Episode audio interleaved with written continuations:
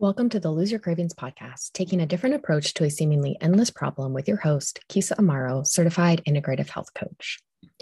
Welcome back, my friends. I'm Kisa Amaro, and I help ambitious women transform their negative body image and obsession with weight into body confidence so that they can show up fully in their life and their career.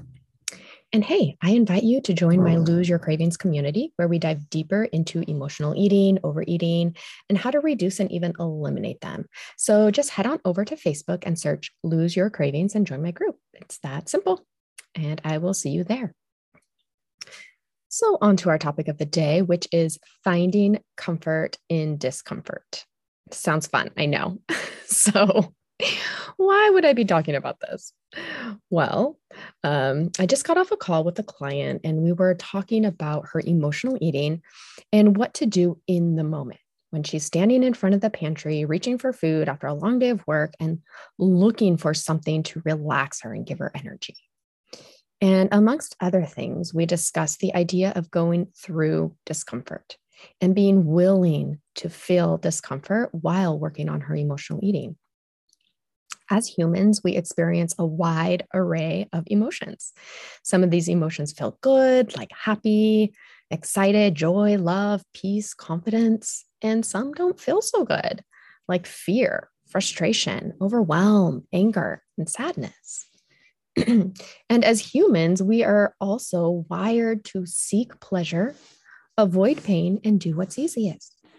This is our motivational triad that has kept us alive for thousands of years. It is our survival mechanism that is wired into us. So, knowing these two things, you can probably see where I am going with this. We don't want to feel negative emotion. As humans, we just we don't want to feel a negative emotion and we are wired to seek pleasure. So, we find something to cover up the negative or unwanted emotion. And if you're listening to this podcast, you probably use food to seek pleasure to cover up the unwanted emotion. Some people use alcohol, social media, Netflix, gambling, sex, or video games. So, first of all, I want you to know that nothing has gone wrong when you feel a negative emotion like overwhelm.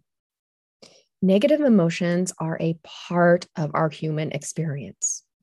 We live in duality light, dark, day, night, winter, summer, hot, cold. And we have negative emotions and positive emotions, happy, sad, right? We must have this duality in order to appreciate and differentiate between the two. We wouldn't have, you know, happiness without sadness.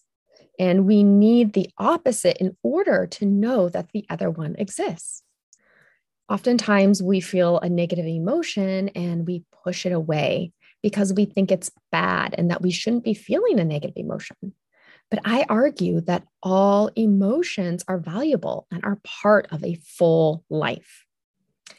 And in fact, when you numb yourself from negative emotions, like when you eat food to cover up your stress, you decrease the intensity of positive emotions as well you will notice that when you start to allow your negative emotions instead of eating to cover them up, that you will feel positive emotions more intensely.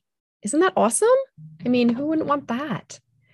Right? So, why would you want to get comfortable with discomfort? When you eat to cover up an unwanted emotion, it's like putting a band aid on a dirty cut, right? You cover it up, yes, but the wound is dirty and will fester and get infected. You will have to go back and clean out the wound, right? Which will be really painful, right? Or you just keep putting new band aids on it. But when you learn to lean into your negative emotions and get comfortable with feeling discomfort, you allow your emotion to be there. It passes through you and you move on with your day. You don't use food to cover it up. In this case, you are taking the same cut, that dirty cut, and cleaning it, putting antibacterial solution on it or neosporin to heal it, right? Or to help it heal. You are getting to the root and cleaning the wound so that it will heal without risk of infection. So know that when you first start doing this work, it will be uncomfortable, right? And irritating and weird and awkward, right? It will feel so wrong. but every time you allow your emotion to be there and sit through the discomfort, you are deconditioning your response to eating when feeling a negative emotion. You are breaking the habit and forming a new habit. As time goes by, and you allow your emotions, the emotions will get less and less intense. So, how do you get comfortable with feeling discomfort? First of all, when you stop using food or any other dopamine releasing activity or substance to cover up an unwanted emotion, you are left with the negative emotion.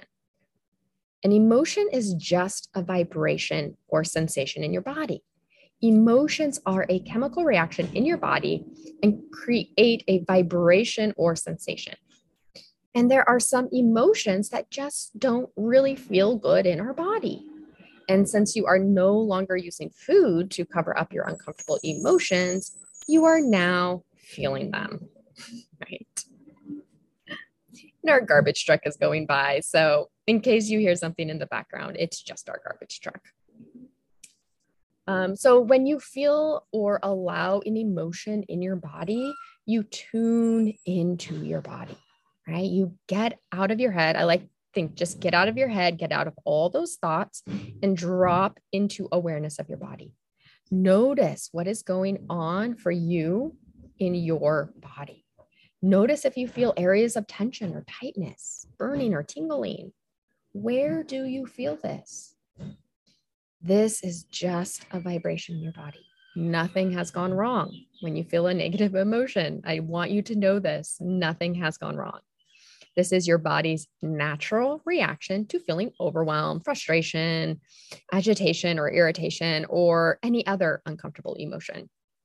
So, and I invite you to get comfortable with being uncomfortable with your emotions. The more you allow your negative emotions to be there, the better you get at it and the more normal or authentic it will become, right? It's going to feel weird at first, yes, but the more you practice it, mm-hmm. the more normal it will feel. When you get comfortable with your discomfort, you also evolve to the next level of you, which is amazing. You are you, but 2.0. you are you, but you know how to handle your emotional eating without food. You know how to allow your emotions without eating food to cover them up. You become a newer, evolved version of you. When you allow your negative emotions and go through the discomfort, you build confidence in your ability to control yourself around food and make decisions around food that serve you and are for your highest good. You choose to eat candy because you want to, right? Not because you are trying to avoid an unwanted emotion. It's such a different experience when you eat a treat or dessert. For me, it's ice cream, right? When you eat ice cream because you want to and you can sit and enjoy it versus eating it to un, uh, to cover up an unwanted emotion. So get comfortable with feeling discomfort and see how you will evolve in your relationship to food as well as every aspect of your life. Okay, my friends, this is all I have for you today. If you like what you heard on this podcast, I invite you to head on over to iTunes and leave an honest review. This helps us show up higher in our search results, and therefore we can reach and help more people. I'd greatly appreciate it and join me for our next episode where we dive into um, what to do when you don't trust yourself around food. My gosh, who is there? Do you trust yourself around food? I know I didn't. Okay, I'm going to support you with that on the next episode. Until then, I'll see you later. Bye.